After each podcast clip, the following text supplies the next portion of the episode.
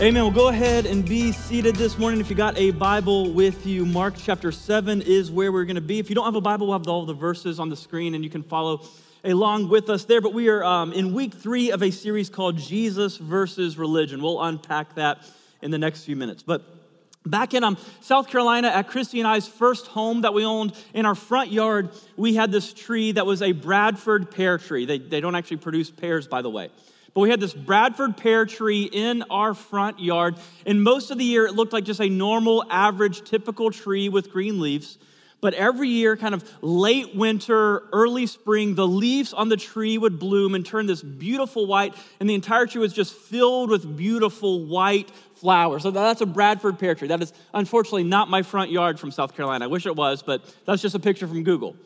But these trees, when the flowers would bloom and they would turn white, these trees were absolutely gorgeous. I mean, like so gorgeous where I would look out my window in the morning when it's in full bloom and I would just think and be like, man, I can't believe a tree that beautiful is in my front yard. They're absolutely gorgeous. But there is a problem with Bradford pear trees.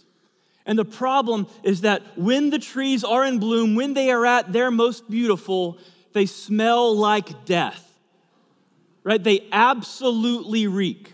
And this is like not my opinion, just something I think this is like a known thing. If you pulled out your phone right now and you Google Bradford pear tree smell, this is the little blurb that will come up.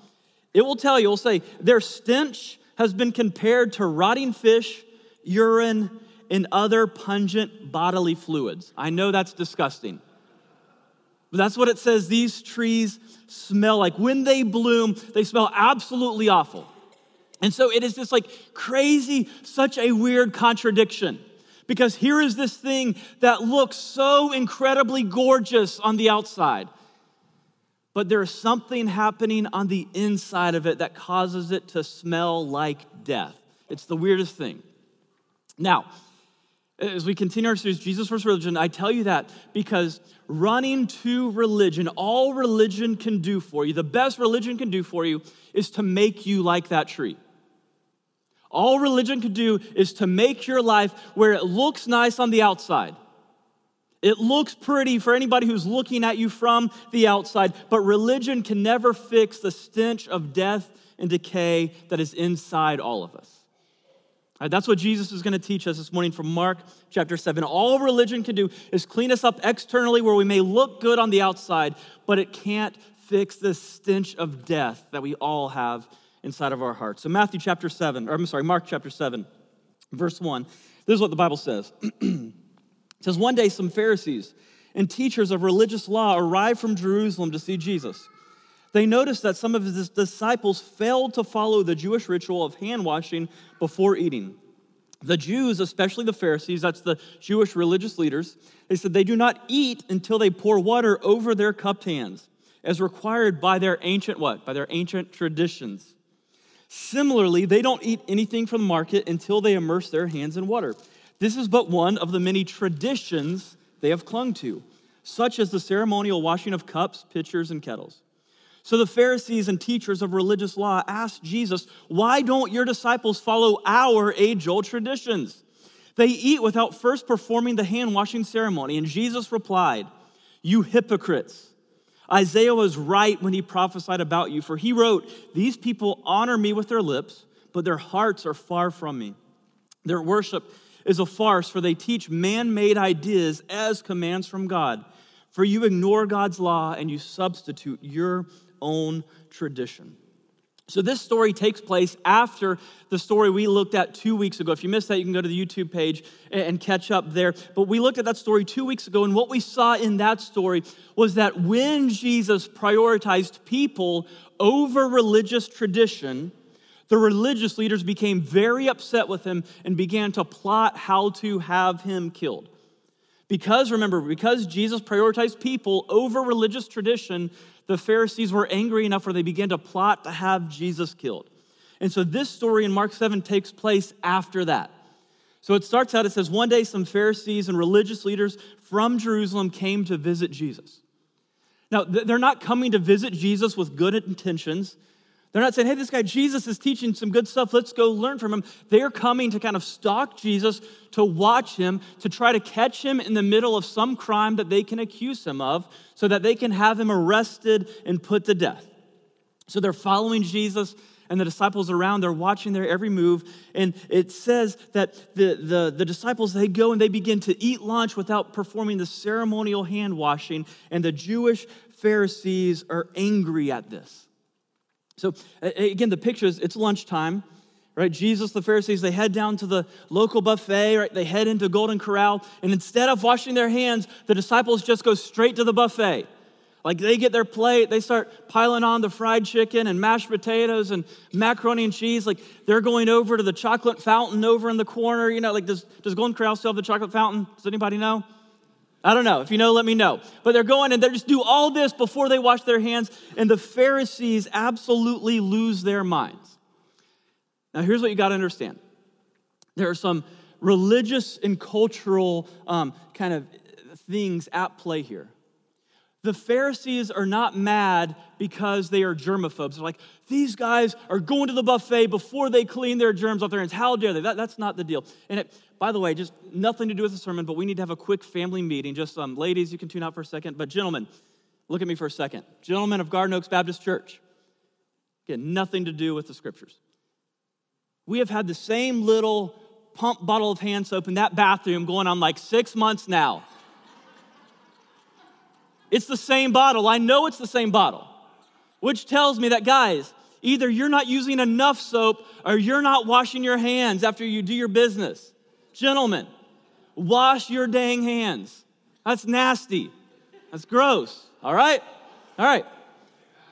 No, I know, no questions. This is not a time for questions. This is not a time for questions. Wash your hands, Bill.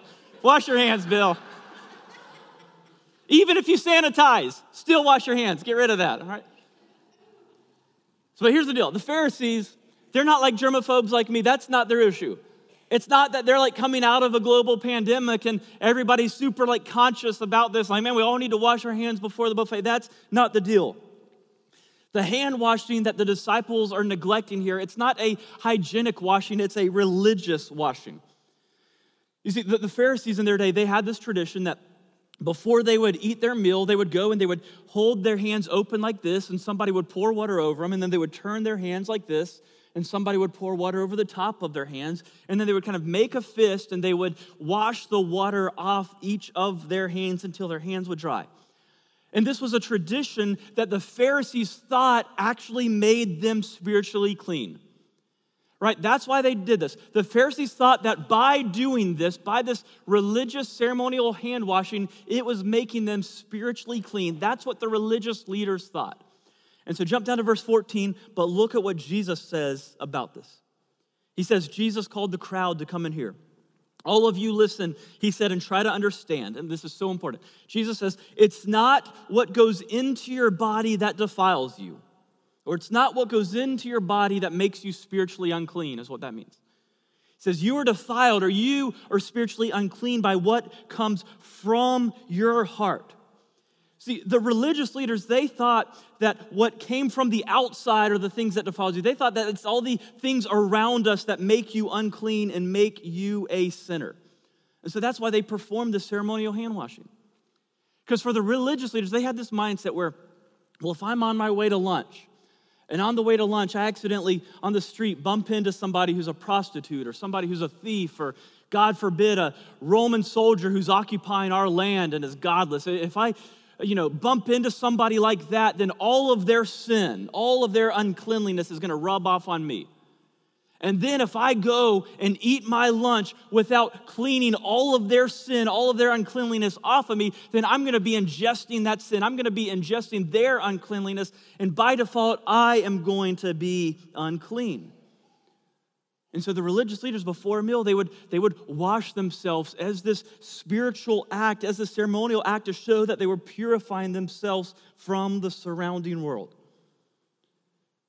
But Jesus comes along and he blows this whole idea up on his head. Jesus, you know, it's not what consumes, what you consume that defiles you. It's not what goes into your body that makes you sinful and unclean. He says it's your own heart that does that.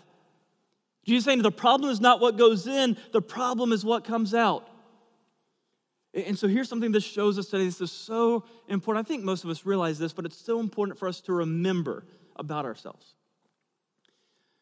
The main problem that you have in your life, and the main problem that I have in my life, Jesus is saying it's not our environment, it's not our circumstances, it's not our friends, it's not our family of origin. Like all those things matter. All those things have a profound impact on our lives. But the ultimate problem, Jesus is saying, is not those things.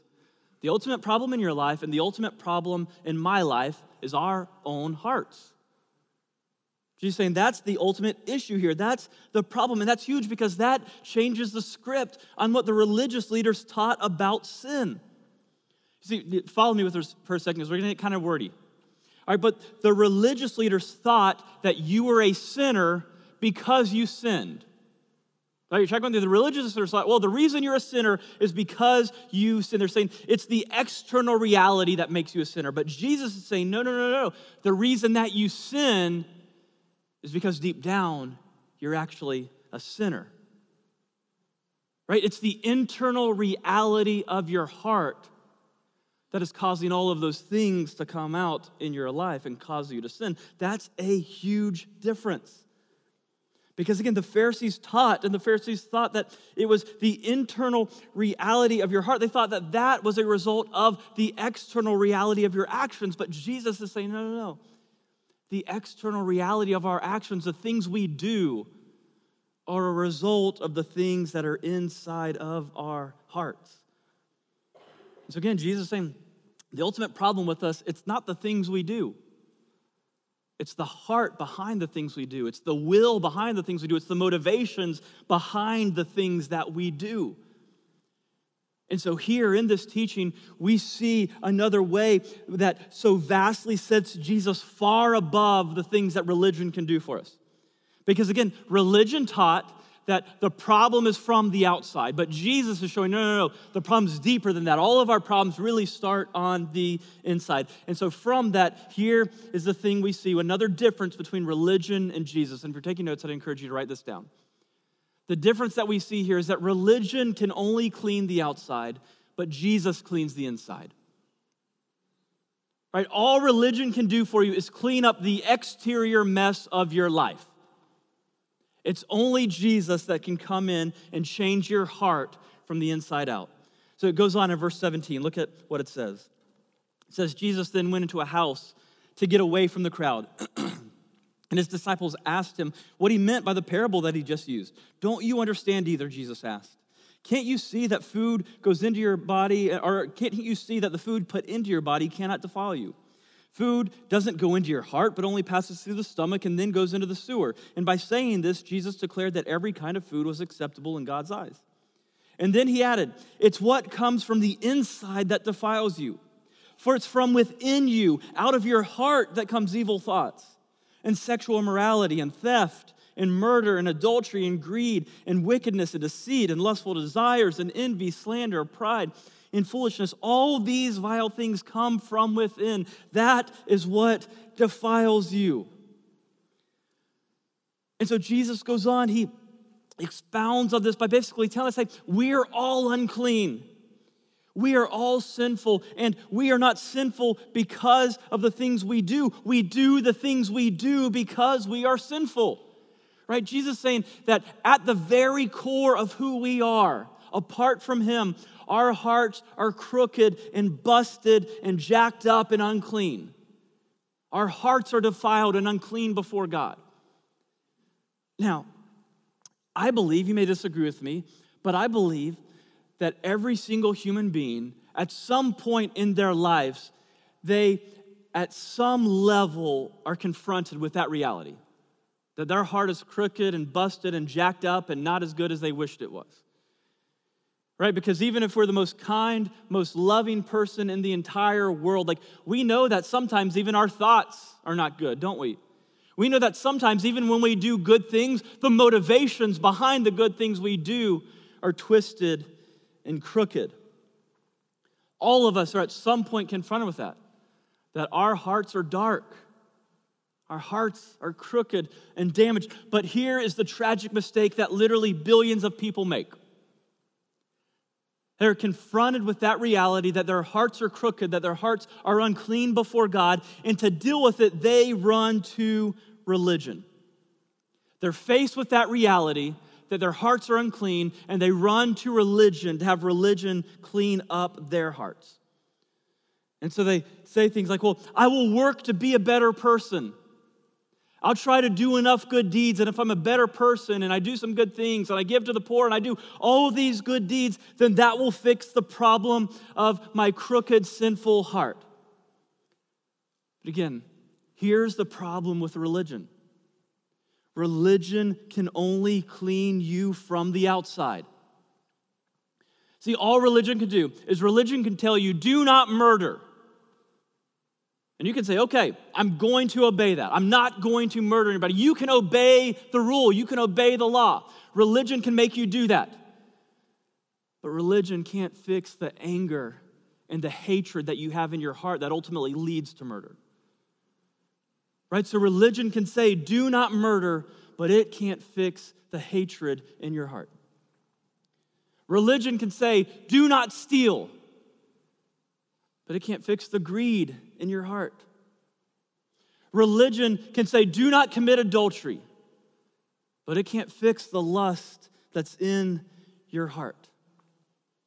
See, in the words of the incomparable Taylor Swift, band aids don't fix bullet holes.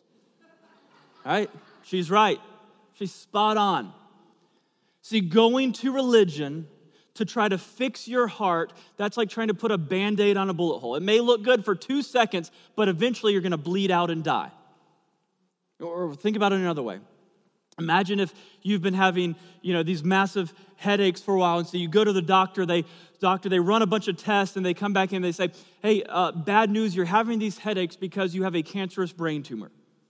But good news here, we're going to prescribe you some Tylenol four times a day. Just take the Tylenol, and that will handle the headaches, and they send you on your way. Now, will, will the Tylenol take care of the headaches? Yes, it will. But if the brain tumor is still left untreated, you're still going to die. That's only treating the symptom. And going to religion to treat your heart, that's like treating cancer with Tylenol. You're only treating the symptom. Because again, religion can only deal with the symptoms, it can only deal with the external actions, not the problem behind the actions, which is your heart. And so, again, all religion can do is say, hey, try harder not to murder, try harder not to steal. Try harder not to commit adultery. That's all religion can do. It can only focus on the external react- realities, but it's only Jesus that can change the heart. Only Jesus can change the heart and cleanse us from the inside out. Those of you who um, uh, follow history, you probably know the name George Wallace. All right, George Wallace was elected the governor of Alabama in 1963. And he was elected the governor of Alabama at the heights of the civil rights movement. And this is a man who, when he ran for governor, he was overwhelmingly elected. Listen to this. He was elected with 96 percent of the popular vote as a man who was a proud, open, staunch racist and segregationist. He wasn't one who tried to hide it. His whole campaign platform was built on racism and segregation. And running on that platform, he won 96% of the vote. And man, just in, in reading his story this week, um, and I, I, came across so many quotes, so many things he says about the black community that are so evil, so tragic, and so vile that I, I'm, I can't even like read them to you today. Just awful hatred in this man's heart. And so he took the oath of office on January 14th, 1964. He took that oath standing on a gold star, which marked the spot where 102 years earlier, Jefferson Davis had been sworn in as the, presidency, as the president of the Confederacy. And so he stood on that gold star. And in his inauguration speech, which, by the way, was written by his speechwriter, who was a leader in the Ku Klux Klan, in his inauguration speech, this is what George Wallace said. He said, In the name of the greatest people that have ever trod this earth, I draw the line in the dust and I toss the gauntlet before the feet of tyranny, and I say segregation now, segregation tomorrow, and segregation forever. That was his inauguration speech. And sadly and unfortunately, that was a promise that he actually intended to keep. Because you see, nine years before his inauguration, the Supreme Court ruled on Brown versus the Board of Education, which ruled that segregated schools were unconstitutional. That was nine years before Wallace's inauguration. But still, even nine years after Brown versus the Board of Education, the University of Alabama had still not admitted a black student, despite the fact that countless black students had applied for admission. And so finally, nine years after Brown versus the Board of Education, and the year after Wallace was inaugurated, in 1963, a federal judge issued that the first three black students be admitted to the University of Alabama. And this led to what you see in this picture an, an event known as the stand at the schoolhouse door. Whereas the students showed up to register for their first day of class, Wallace, who you see there with his arms behind him, stood defiant at the entrance of the school to personally block the students from being able to enter the University of Alabama. And Wallace stood there until President Kennedy issued an executive order federalizing the Alabama National Guard, who finally came in and ordered George Wallace to step aside. Now, by the way, it's just a side note for those of us who are like part of my generation and younger, like we read about this stuff, and I know sometimes it, it, can kind of feel like ancient history, but those of us who are younger, we need to remember this stuff is not ancient history. Right? HISD, Houston Independent School, School District, was desegregated in 1960. So, what that means is that there are people here in this congregation who are only like 68, 69, and 70 who went to segregated schools. Right? This isn't ancient history, this is the lived experience of many in our community. Right, this is recent stuff. But Wallace, he, he stood defiant at the door to prevent these students from entering school. So, so just think about this man for a second. You have this man whose heart is filled with hatred and with prejudice and with evil. That's what his heart is filled with. And the Supreme Court comes along, and the Supreme Court issues a ruling basically saying, Hey, George Wallace, your views are antiquated. Your views are wrong. They're outdated. You need to move on from your views and you need to change. But for George Wallace, the passing of those laws did nothing to change what was in his heart. But don't get me wrong. I'm not saying that laws are unimportant. I'm not saying that at all. I love what Martin Luther King Jr. said when he said, It may be true that a law can't make a man love me, but it can keep him from lynching me. And I think that's pretty important too. Right? So, so we should fight for just laws. We should vote for just laws, but we do that with the understanding that no legislation can ever change the human heart from the inside out. And it certainly didn't do that for George Wallace. 16 years later, 16 years after the stand of the schoolhouse door, George Wallace became a Christian. You see, he had been religious his entire life. He grew up going to church his entire life. If you would have asked him, even on this day, hey, George Wallace, are you a Christian? He almost certainly would have said, yes, of course, I'm a Christian. But he wasn't. He had never truly turned from his sin, repented of his sin, calling on Jesus alone as his Lord and Savior. But in 1979, he did that. He turned from his sin. He called on Jesus for his salvation. And Jesus began to do what a lifetime of religion and what Supreme Court legislative um, issues could not do. Jesus began to change George Wallace's heart. You see, that same year that he became a Christian, he would go to the Dexter Avenue King Memorial Baptist Church in Montgomery, Alabama. And by this time in his life, he was in a wheelchair. And he would be wheeled to the front of the congregation, and he would sit in his wheelchair in front of that congregation. And he said, I've now come to understand the pain that has been experienced by the black community in America. And not only did he say that, but then he said, And I have understood that I am responsible for that pain. And he looked to that congregation and asked for their forgiveness. And as his wheelchair was being wheeled out, out of the church, that congregation stood, and in unison they began singing, Amazing Grace. How sweet the sound that saved a wretch like me. I once was lost, but now I'm found, was blind, but now I see. George Wallace wouldn't just stop apologizing to the people of that church community. He would go on and he would publicly renounce his racist and his prejudice and his segregationist views. He began to seek out civil rights leaders in the black community and he personally apologized to them.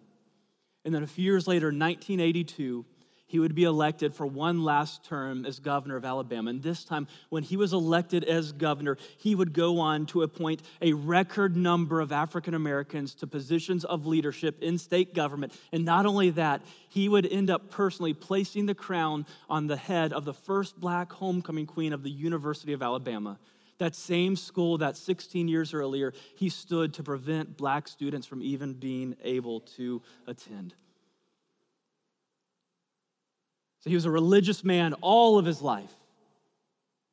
But religion couldn't do anything to change the cold, vile, racist heart that George Wallace had. Only Jesus could do that. So, again, that's all religion can do for you. If you run to religion to fix your heart, all it can do is clean you up from the outside, it can make the outside look pretty. Religion can't fix your heart and change your heart. Only Jesus can do that. And here's how as we close 1 John 1 9, this is what the Bible says. It says, If we confess our sins to him, he is faithful and just to forgive our sins and cleanse us from all wickedness. If we confess our sins to him, he is faithful and just to forgive our sins and cleanse us from all wickedness. It's saying that, that when we come to Jesus in confession, meaning eh, not just like, Jesus, I'm sorry, not just Jesus, I did this, but when we come to Him in confession saying, Jesus, I'm a sinner, I've sinned against you, and I can't fix it. I need you to fix it for me. I realize that you died for my sin, that you rose from death so that I can be forgiven, and I want to follow you. When we come to Jesus with that posture, He forgives all our sin. He cleanses us from all wickedness. He takes out, as that passage Pastor Carlos read earlier said from Ezekiel, He, he takes out that cold, dead heart of stone and He gives us a heart of flesh. He puts His Spirit in us that changes our motives, that changes our desires, that changes our will so we begin to follow Him. Only Jesus can do that. Religion can never do that for you. So, just as we close, I just want to ask you have you come to Christ? Have you confessed your sin to Him, realizing that you can't fix your heart? You can't change your heart. Religion can't help you. Only Jesus can do that for you.